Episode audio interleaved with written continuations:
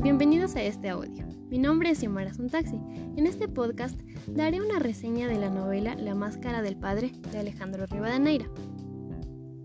Esta novela fue escrita en el 2011 y el libro físico que he leído es de Esqueletra Editorial del año 2016, publicada en Quito, Ecuador. Alejandro Rivadeneira nació en Santiago de Chile en 1973. Su padre es ecuatoriano, por lo que ha pasado parte de su vida en Ecuador. Es escritor y periodista. Su estilo de narración combina el humor con una visión de la realidad y es uno de los autores más leídos por la juventud ecuatoriana. Es un relato que contiene humor, suspenso y tiene referencias de la lucha libre. Cuenta con 20 capítulos y un acto final.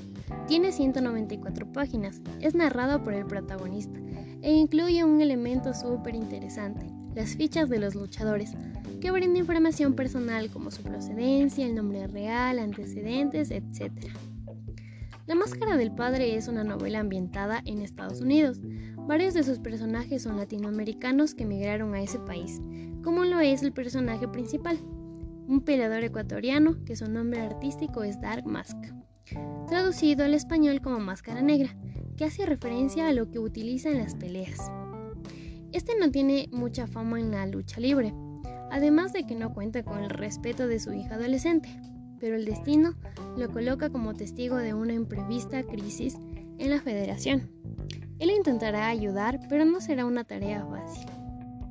Personalmente lo que me gustó de esta novela es la presencia de términos ecuatorianos y datos que permiten conocer Quito, ya que yo al pertenecer a esta ciudad me siento identificada con ciertas situaciones que cuenta el protagonista de su vida cuando estuvo en Ecuador.